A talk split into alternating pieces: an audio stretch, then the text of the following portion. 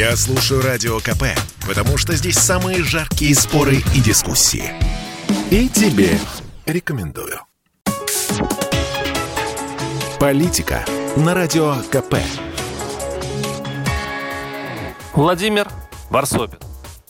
О и Лосе. Все вроде сказано. Кости обоим, депутата, коммуниста и Лося, перемыты. Да и потом, пьяный Рашкин с Лосем в багажнике – это красиво. И гениально лаконично. Буйный оппозиционер с трупом в машине. Что может быть идеальнее? Долгие годы Рашкин был для власти как заноза в животрепещущем месте. И тут, наконец, его, веселого, встречает выросший посреди глухого саратовского леса добродушный полицейский, чтобы спросить, из какой бы фракции? Но многие почему-то упускают из вида еще два факта, которые, по-моему, делают Рашкина и животное фигурами еще более загадочными.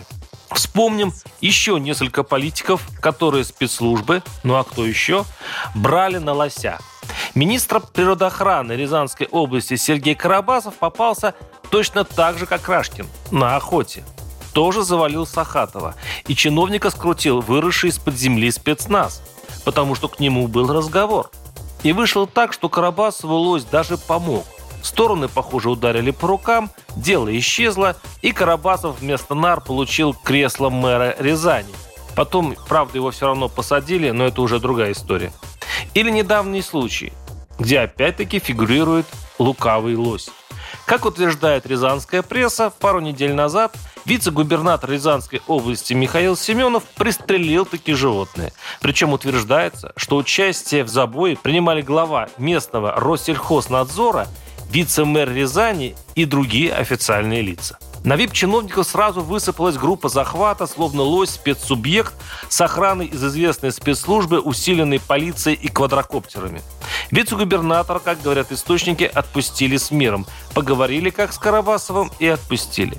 Говорят, будничный сбор компромата подстава для заезжего московского гостя. Семенов прибыл на должность аж из администрации президента с видеосъемкой и протоколированием грехов. Но если единоросса взять на лося скорее педагогика, то для оппозиционера, тем более особо буйного, собирающего митинги, уголовное дело и лишение мандата. И тут интересен факт второй. Любому охотнику известно, на лося в одиночку не ходят. На лося четвером-пятером идут. В одиночку пристрелить животное нужна или космическая удача, или специальный героический лось, которому доверили умереть от пули пьяного Рашкина «Служу России». Не удивлюсь, если в загоне несчастного животного участвовал весь личный состав саратовского ФСБ. Но если охота все-таки была классическая, значит у Рашкина есть сообщники, о которых, разумеется, знают спецслужбы. Но коммунист о них молчит. Наверняка кто-то из друзей организовал дружескую охоту, уговорил приехать депутата в нужное место в нужное время. Где сцена Рашкин убивает лося, была записана с разных точек и ракурсов. На всякий случай, чтобы гарантированно вывести человека из политики. Нежно, аккуратно и тепленького. Варсобин, YouTube канал, телеграм-канал. Подписывайтесь. Политика на радио КП.